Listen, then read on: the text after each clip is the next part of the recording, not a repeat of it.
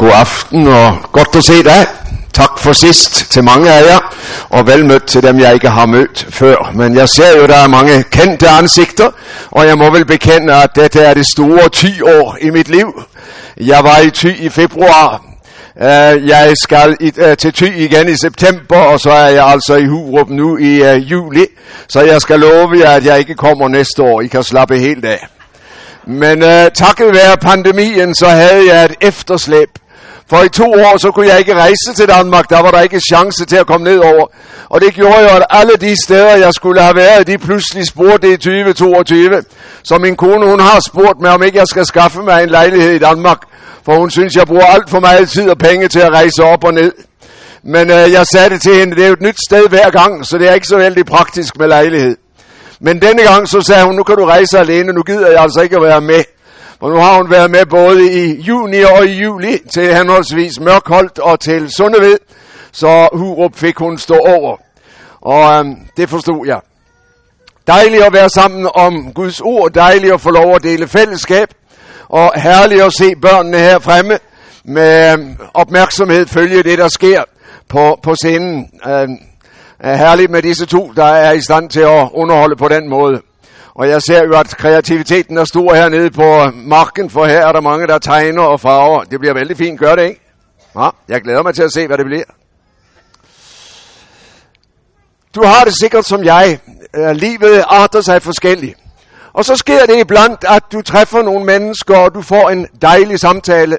Sådan at du går videre og tænker, det var da virkelig skønt. Vi fik lov at dele det største med hinanden, og vi oplevede, at vi var til gensidig velsignelse og opbyggelse. Men desværre så er det jo ikke altid sådan. Det hænder, at samtalen bliver alt andet end positiv. Og i aften skal jeg tale om en sådan samtale. Du kan finde den i 1. Mosebogs 3. kapitel. Vi læser fra vers 8. Ved aftenstid hørte de Gud Herren gå rundt i haven. Der gemte Adam og hans kvinde sig for Gud Herren mellem havens træer. Gud Herren kaldte på Adam, hvor er du? Og han svarede, jeg hørte dig i haven og blev bange, fordi jeg er nøgen, og så gemte jeg mig. Han spurgte, hvem har fortalt dig, at du er nøgen? Har du spist af det træ, jeg forbød dig at spise af? Adam svarede, kvinden du satte hos mig, gav mig af træet, og så spiste jeg. Nej, Gud har ingen problemer med at orientere sig. Du kan være helt rolig. Han ved akkurat, hvor Adam er. Det er ikke derfor, han stiller spørgsmålet, Adam, hvor er du? Når han spørger, så er det fordi, han ønsker at hjælpe Adam til at begynde at tænke over, hvor er jeg egentlig? For Adam er ikke klar over, hvor han er. Han har rodet sig ind i noget, som han ikke kommer ud af. Og han trænger i allerhøjeste grad til at komme til sandhedserkendelse omkring sin egen situation. Adam, hvor er du? Jeg ved, hvor du er, siger Gud, men jeg er bange for, eller jeg ved, at du ikke ved det. Og derfor er det, jeg udfordrer dig til at svare, hvor er du? Og det svar, som Adam giver, er et bedrøveligt svar. For så langt fra, at han erkender, at han har gjort noget galt, og vedstår sig det, han har gjort, så prøver han med en gang at gemme sig bag de andre. Læg mærke til svaret. Jeg læste det for dig. Han spurgte, hvem har fortalt dig, at du er nøgen? Har du spist af det træ, jeg forbød dig at spise af? Adam svarede, kvinden du satte hos mig, gav mig af træet, og så spiste jeg. Han er ganske så infam, den gode Adam. For det han indirekte siger, det er jo, Gud, det er egentlig din skyld. Havde du ikke givet mig kvinden, så havde jeg ikke spist. For så havde hun ikke fristet mig. Så han bryder kontakten både med kvinden og med Gud, i det han skyder dem foran sig, for at dække sig selv i sin nøgenheds skam. Nej, han har ikke skyld, men kvinden du gav mig, kvinden du gav mig. Og så har han placeret skylden et sted, hvor den absolut ikke hører hjemme. Og han har placeret den på en sådan måde, at han har låst sig selv. I stedet for at våge at se sig selv i øjnene, så gemmer han sig bag de andre, prøver at løbe fra sin skyld, og bliver stående fanget i sin egen ulydighed. Og det ender i katastrofe. For der, hvor jeg ikke vedkender mig skyld, der, hvor jeg skyder skylden over på de andre, der ender det altid med, at relationer går i stykker, og at jeg bliver stående udenfor. Akkurat som Adam gør, han bliver vist ud af paradiset og mister sin del i det Gud havde tiltænkt ham. Vejen til livstræet bliver lukket, og Adam befinder sig efter det uden for Edens have, uden for paradis. Grunden til, at jeg stanser for det i aften, det er naturligvis ikke for Adams skyld. Men spørgsmålet, hvor er du? Det er mindst lige aktuelt i dag, som det var, når Gud stillede det første gang. Og når Gud i aften spiller, stiller spørgsmålet, hvor er du? Så er det ikke fordi han er i tvivl om, hvor du er henne, men fordi han ønsker, at du skal tænke over, hvor befinder jeg mig? For desværre så udarter denne samtale sig om igen og om igen på samme måde som med Adam. Også i dag er vi utrolig flinke til at lægge skylden på de andre og prøve at løbe fra vort ansvar, i stedet for at sætte i øjnene og tage det. Er det ikke noget af det, vi møder i den offentlige debat? Dejligt at have nogle politikere at skylde på. Dejligt at have nogle andre. Altid er det de andre. Og havde de bare været, havde de bare gjort, så havde verden været så meget bedre. Og så bliver vi stadig øvet op i dette og lægge skyld fra os. Vi sad i Præstegårdshaven en dejlig sommerdag, og pludselig så hørte vi et forfærdeligt raballer. Og min kone for op og spurgte, hvad var det? Jeg tænkte, at det måske var en eller anden maskine, men hun var ikke tilfreds med svaret. Så hun løb hen til øh, porten for at se, hvad det kunne være, og så et mærkeligt syn. Vi boede med en vej imellem os, så havde vi kirken på den anden side af vejen. Og ved kirken var der, for at kunne hjælpe dem, der gik på kirkegården og øh, ordnede med gravene, så var der en stor affaldskontainer med en øh, øh, sådan øh, vej ud, øh, bygget af planker, så du kunne køre en trillebør ud, og så tømme den ned i denne container. Og det hun så, når hun kom ud til vejen, det var, at mellem denne rampen ud til containeren, og det fyretræ, som stod lige ved siden af, så lå der en bil på siden, klemt imellem fyretræet og rampen. Det var jo et mærkeligt sted at befinde sig. Så hun løb bort, og ganske rigtigt, der sad et ældre ægtepar inde i bilen. Han lå nederst, og hun var meget kraftig, og hun hang over ham, heldigvis i selen, så han ikke blev helt knust. Men det var ikke akkurat nogen behagelig situation, det var helt sikkert. Vi prøvede at få øh, dørene op, det var ikke muligt. Vi prøvede at knuse vinduerne, det gik heller ikke. Men om sider så var der en, der kom med en stok og fik jaget den igennem vinduet, så vi kunne øh, prøve at hjælpe ægteparet ud. Og så skete det klassiske. Når vi havde fået hjulpet dem op, så sagde man, ja det var også din skyld, sagde han til konen. Og hun så forskrækket på mig og sagde, mig, ja du sagde, jeg skulle bremse, og så trykkede jeg på, på gassen i stedet. Naturligvis var det hendes skyld.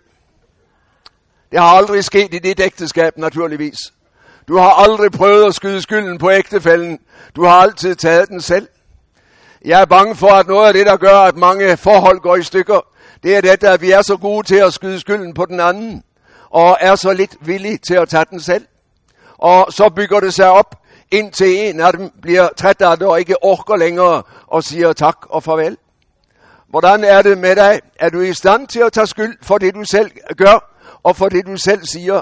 Eller gemmer du dig bag de andre? Jeg løb i skytteltrafik mellem to ældre herrer. De var brødre. De var uenige om et lille jordstykke langt, langt oppe i Nord-Norge. De boede begge to i syd. Men den ene kunne ikke tilgive den anden, at han havde været med til at sørge for, at søsteren fik det lille jordstykke, og ikke han fik det. Og ingen af dem var villige til at erkende skyld. Det var den andre, der var problemet. Så jeg måtte give op til sidst. Jeg kom ingen vej. Og de gik i graven med et uopgjort forhold sig imellem, på grund af et jordstykke, som ingen af dem længere havde glæde af, som ingen af dem kunne få nyt af, og som lå langt tilbage i deres historie. Men det fulgte dem altså helt til gravens kant. Adam, hvor er du? Hvis vi siger, at vi ikke har synd, skriver apostlen Johannes, der bedrager vi os selv. Hvis vi bekender vores synder, er Gud trofast og retfærdig, så han tilgiver os synderne og renser os fra al uret. Men det var problemet så mange gange, hvis vi siger, at vi ikke har synd. Det var ikke min skyld, det var den anden. Og så er Adam desværre til stede både hos dig og mig om igen og om igen. vi er så lidt villige til at erkende, hvor vi er. Tænk efter dine relationer. Hvordan er det med dig og dem, du lever sammen med i den nære kreds, enten det nu er ægtefælle eller børn, eller naboer eller venner? Så alt for mange relationer gik i stykker netop fordi der var nogen, der ikke var villige til at se i øjnene, at de faktisk også havde et ansvar for, at forholdet gik dårligt. At de var nødt til at vedkende sig sin skyld, hvis de skulle komme videre i forholdet. I dag kalder Herren dig til erkendelse. Han spørger, hvor er du? Hvor er du i forhold til den levende Gud? Hvor er du i forhold til din næste? For skal, du, skal han kunne hjælpe dig, så er du nødt til at komme ud af buskene, ud af øh, den øh, flugt, som du befinder dig i, der du nægter at vedkende dig det, der er dit ansvar. Jeg hører folk, som arbejder på det psykiatriske område, siger, at mange gange så tror de, patienterne kunne have været hjulpet, hvis de havde fået hjælp til at se, at de selv havde ansvar, og at de selv havde skyld. Men fordi al skyld bliver bortforklaret, så kommer de aldrig videre. For det er systemet, der har skylden. Det er ikke min skyld. Det er de andre, det er galt med. Og dermed så bliver jeg siddende fast i mine problemer, for jeg gemmer mig hele tiden hos dem, i stedet for at våge at se dem i øjnene. Og desværre så er det jo altså sådan, også blandt kristne mennesker, at det kan låse sig, at ting kan komme i vejen på den måde, at vi ikke kommer videre sammen. Jeg var på teltmøder i Dragør for ut- utrolig mange år siden. En af aftenerne, vi havde teltmøder, så blev vi inviteret i det lokale missionshus til eftermøde, efter at teltmødet var forbi. Og da vi kom ind i missionshuset, var der en, der sagde til mig, kan du se det lille bord der? Ja, det kunne jeg glimrende se. Ja, der var to damer, der holdt op med at komme i missionshuset, fordi det bord blev flyttet. Der skal ikke mere til. Så var det ødelagt. Så var den relation forbi. Og så kan man jo spørge, kunne man ikke have lavet bord stå? Så havde det måske kommet fortsat. Men her var der helt tydeligt nogen, som altså ikke klarede at finde ud af det sammen, og så skar forholdet sig. Alt for mange samfund, alt for mange familier slider med relationerne, fordi der er nogen, der ikke er villige til at påtage sig ansvar for sine ord og for sine handlinger. Og Herren spørger, hvor er du? Hvor befinder du dig i dit nærmiljø og i din sammenhæng over for de mennesker, du befinder dig sammen med? Det er ikke så sjældent, jeg i sjælesovens rum møder mennesker, der har noget, de må have gjort op, fordi det har låst sig fordi man har svigtet ægtefælden, fordi man har svigtet i et venskabsforhold. Der var noget med relationerne, der ikke fungerede. Gud spørger, hvor er du? Er du der, hvor du skal være i Guds lys? Eller prøver du at gemme dig i skyggerne, der hvor lyset ikke kommer til, og der hvor du kan vedvarende blive i din uansvarlighed og sige, det var de andres skyld, det var ikke min skyld. Jesus kalder os ind i lyset. Og han siger, der som vi vandrer i lyset, der har vi samfund med hverandre, og der renser Jesu Guds søns blod fra al synd. Men det sker bare i lyset. Så længe du ikke er i lyset, så længe kommer du heller ikke videre med de låste relationer. Det fordrer villighed til at våge og vedkende sig sit ansvar, sin skyld, om jeg skal få ordnet op, og om jeg skal komme videre. Gud spørger, Adam, hvor er du? Han spørger heldigvis ikke bare én gang. For et par søndage siden, så havde vi teksten fra Lukas 15 om faren og de to sønner. Og jeg bliver aldrig færdig med det billede af den far, der står og spejder. For i den far, der står og spejder, så hører jeg spørgsmålet fra paradis igen. Hvor er du? Han havde fået arven udbetalt. Han havde klaret at ødsle den bort med, i et udsvævende liv, står der. Og nu er han fuldstændig ribbet og sidder igen mellem grisene og spiser det, som de får. Og en dag står der i det, Lukas 15, kommer han til sig selv og siger, jeg vil gå til min far. Han kommer til sig selv. Hvad er det at komme til sig selv?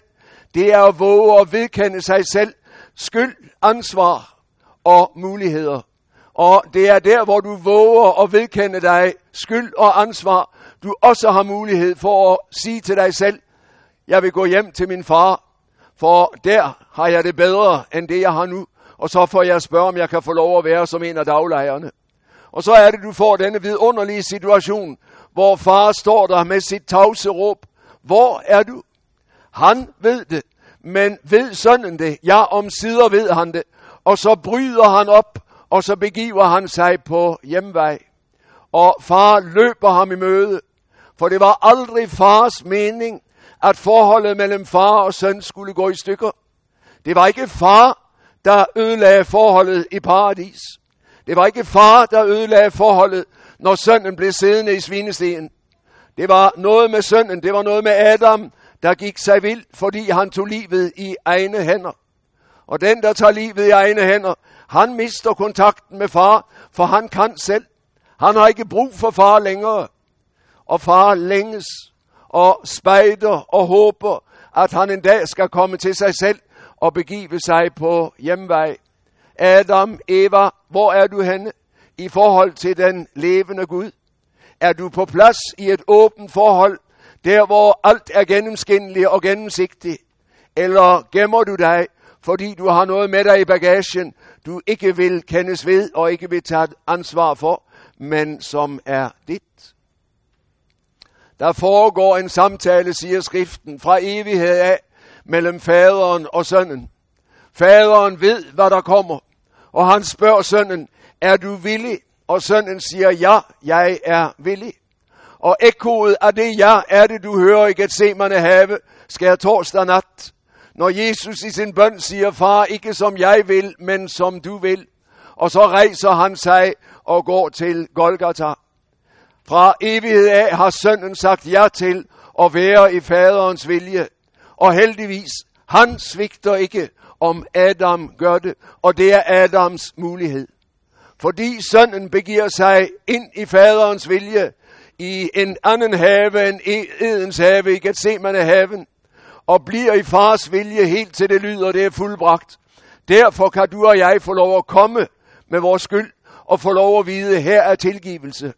Her kan jeg lægge ting bag for mig. Her kan jeg blive fri i forhold til det, jeg bærer på. Utroligt at opleve det. Både for egen del og for andres del. Når mennesker kommer så langt, at de siger, jeg har syndet mod himlen og mod dig. Og det kan være vanskeligt at komme dertil, for stoltheden sidder så stærkt i os, både i dig og i mig. Og du må ikke tro, det er noget lettere for den, der står her, end for nogen andre at vedkende sig skyld og ansvar. Det er så let at lægge skylden på den anden. Men Herren, han er så nådig, at han lader os ikke i fred med vores skyld. Han bliver ved med at gå efter os og spørge, hvor er du? Fordi han ønsker at kalde os ind i det åbne opgør, hvor han kan få lov til at række os og give os sin tilgivelse og sætte os i frihed. Det er Golgatas vidunderlige mulighed i dit og mit liv. Af os selv er vi låst uden for Edens have. Har vi ingen mulighed for at finde tilbage. Kan vi ikke blive af med skylden. Den følger os som en skygge. Helt ind i dommen. Helt ind i fortabelsen. Men underet er, fra Golgata af, så går det an at lægge fra sig skylden. Opgjort og fri. På den måde, at jeg bekender mine synder og få lov at høre det sagt, alle dine synders nådige forladelse. De snakkede så fint her om Jesus som livets brød, og de snakkede om dåben, og de snakkede om uret, og de snakkede om, om bønden. Men de snakkede mærkeligt nok ikke om alterets sakrament og om nadveren. Men det er jo der, du og jeg virkelig modtager Jesu læme og blod, ikke sandt? I det, vi modtager brødet og vinen. Og hvad er det, som gives os? Det er et fuldbragt frelsesværk. Det er en, der har offret sig selv, for at du og jeg midt i vores bortvendthed skal få lov at høre, her er mulighed, her er vej. Og så er det skriftemålets vidunderlige gave, at jeg for Guds ansigt i et andet menneskes nærvær kan vedkende mig skyld og ansvar og få lov at høre det. Alle dine synders nådige forladelse i faderens og søndens og helligåndens navn. Der er en, der har taget skylden. Der er en, der har kæmpet i haven. Der hvor Adam sved, der stod den anden Adam. Og på grund af den anden Adam, så er der håb for alle os første Adamer og Evaer, som er vores forældres ægtefødte børn. På den måde, at vi alle bærer med os synd og skyld og Guds oprør. Her kan jeg få lov at lægge det fra mig og modtage både tilgivelse, oprejsning og barnekår. For han kommer til mig med sin frelse, med et par navlemærkede hænder, og lader dem dække over al min skyld, og jeg får lov at høre tilgivet og fri. Men læg mærke til, der som vi bekender vores synder, der som vi ikke bekender vores synder, der som vi nægter at bekende vores synder, der som vi flygter fra vores synder, ja, der bliver vi stående med dem. Der er der ingen, der kan fri os fra dem. Og en dag på dommedag, så vil de tynge os ret ned i fortabelsen, fordi der ikke er nogen, som er i stand til at tage dem. Vi har ikke været villige til at lægge dem fra os. Forfærdeligt at tage en sådan dødvægt med sig ind i det store opgør med den levende Gud. Min ven, det må du ikke finde på. Og derfor har jeg lyst til at sige til dig, der slider med relationerne i familien, i forholdet til ægtefælden, i naboskabet og på arbejdspladsen. Ikke blive siddende passiv. Ikke lad dette få lov at flyde, men våg og konfronter det i Jesu navn. Han vil hjælpe dig med at vedkende dig din skyld og dit ansvar, så du kan blive fri. Fri i forhold til de andre. Fri i forhold til den levende Gud. Alt for mange mennesker blev uvenner over arveopgør. Alt for mange mennesker blev uvenner over grænsetvister. Alt for mange mennesker blev advokatmad, fordi de ikke var i stand til at gøre op med de andre. Og så blev det retssag, og så blev det skilsmisse, og så blev det elendighed, fordi man flygtede ind i skyggerne, i stedet for at våge at gå ud i lyset og vedkende sig, hvem man var og hvad man havde gjort. Det må ikke være din situation. Og i dag kalder Herren dig ind i opgør. Han siger det med profeten Esajas, kom, lad os gå i rette med hinanden. Er jeres synder som purpur, de skal blive hvide som sne. Her er tilgivelsens mulighed. Her er oprejsningens mulighed. Der var en, der var villig at dø i mit sted, for at jeg skulle leve ved ham. Og jeg har lyst til at sige det til dig, du som er ramt i samvittigheden og ved, dette gælder dig. Tag kontakt efter mødet, lad os samtale, og lad mig få lov at sige det til dig. Jesus har båret også det, du bærer på, så du kan få lov at lægge det fra dig hos ham. Se Guds lam, som bærer verdens synd, din synd, så du kan få lov at vide, her er jeg fri. Jeg var på Sundeved på Bibelcamping for 14 dage siden. Der kom to skønne øh, ældre ægtepar, og de havde et problem, det var dette, at de huskede så godt sine gamle synder. Og jeg sagde det til dem, Gud kender ikke til dem. Hvis I har bekendt dem, så er de borte fra hans ansigt, for han har glemt dem. Jamen, hvorfor skal vi huske dem? Jeg har svaret, ja, jeg tror en af grundene, det er, at du og jeg skal holdes fast i afhængigheden af Jesus. For jeg bliver så klar over, uden ham har jeg ingen chance, når jeg ved, hvad jeg bærer med mig i bagagen. Det er opgjort, det er tilgivet, og det er så vanskeligt at glemme det. Jamen har du bekendt det, så har Gud glemt det, og så skal du aldrig møde det igen. Han har taget det væk. Du er fri. Adam, hvor er du? Menneske, hvor befinder du dig i forhold til den levende Gud? I aften kalder han dig ud af buskene, ud af mørket, ind i lyset. Ind der, hvor tingene må siges akkurat som de er. Men der, hvor du også kan høre ham sige, alle dine synders nådige forladelse, Jesu Guds søns blod, renser fra al synd. Du er virkelig fri. Og det har du da vel oplevet, akkurat som mig. At kunne sidde langt inde og få sagt et undskyld, så velsignet og få gjort det. Nu den 18. juni, så havde Flækøj-gyttene øh, øh, 50 års jubilæum for sin første optræden. Det var to år for sent på grund af pandemien. Jeg var så heldig, at jeg fik lov at være hoved- og festtaler den aften, og det var en fantastisk aften. Men for mig var den aften helt speciel. Ikke på grund af Flækrøgøttenes fantastiske sang. Ikke fordi der var fuld sal og en masse herlig stemning og en flot fest. Men jeg fik chance til om sider at møde et menneske igen, som jeg ikke har mødt på lang tid, og som jeg vidste, jeg måtte have sagt undskyld til og om forladelse til. Hun så lidt forundret på mig, men så sagde hun, åh ja, og så vidste hun, hvad det var. Og så fik jeg hendes fulde tilgivelse. Og så mærkede jeg, at jeg gik derfra meget lettere, end jeg kom. For nu slap jeg at gå rundt og bære på dette længere, og jeg havde fået lov at lægge det fra mig. Jeg havde sagt det til Gud, nu fik jeg sagt det til hende, og jeg var ikke bundet af det længere. Åbne relationer op over og ud over. Det er Herrens vidunderlige tilbud, når han spørger, hvor er du? Kom, siger han. Kom, lad os gå i rette med hinanden. Og der vi går i rette med hinanden, der er vi fri. Der har vi lagt fra os det, der stod imellem, sådan at vi igen kan være sammen. Og det er det, du ser i Lukas 15 så vidunderligt.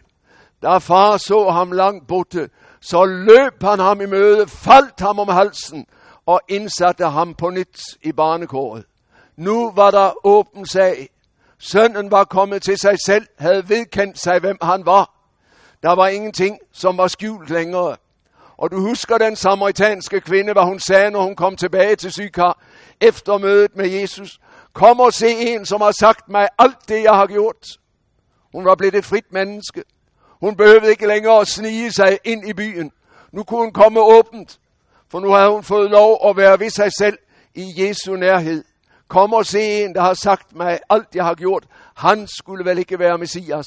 Og så fik hun hjælpe hele byen ind i mødet med Jesus. Der sker noget, når Gud får lov at kalde mennesker ind i mødet med sig, ind i sandhedens erkendelse, ind i opgøret, ind i omvendelsen. Og det er det, du kaldes til i aften, for Jesu Kristi skyld, til syndernes forladelse, til frihed i evangeliet. Der er det godt at være. Min ven, kom, lad os bede. Herre Jesus, vil du hjælpe os ikke at gemme os for opgøret, for sandhedserkendelsen. Herre, vil du give os mod til at være ved os selv, også det i vort liv, som ikke tåler dagens lys, men som vi bare bliver fri fra, når vi kommer i lyset. Herre, giv os mod til at bøje os for dig, så du kan sætte os i frihed ved uret om syndernes forladelse. Herre, du kender den enkelte af os, du ved, hvor vi er. Hjælp os til ikke at flygte fra opgøret, men leve i sandheden i dit lys. Herre, mød os. Amen.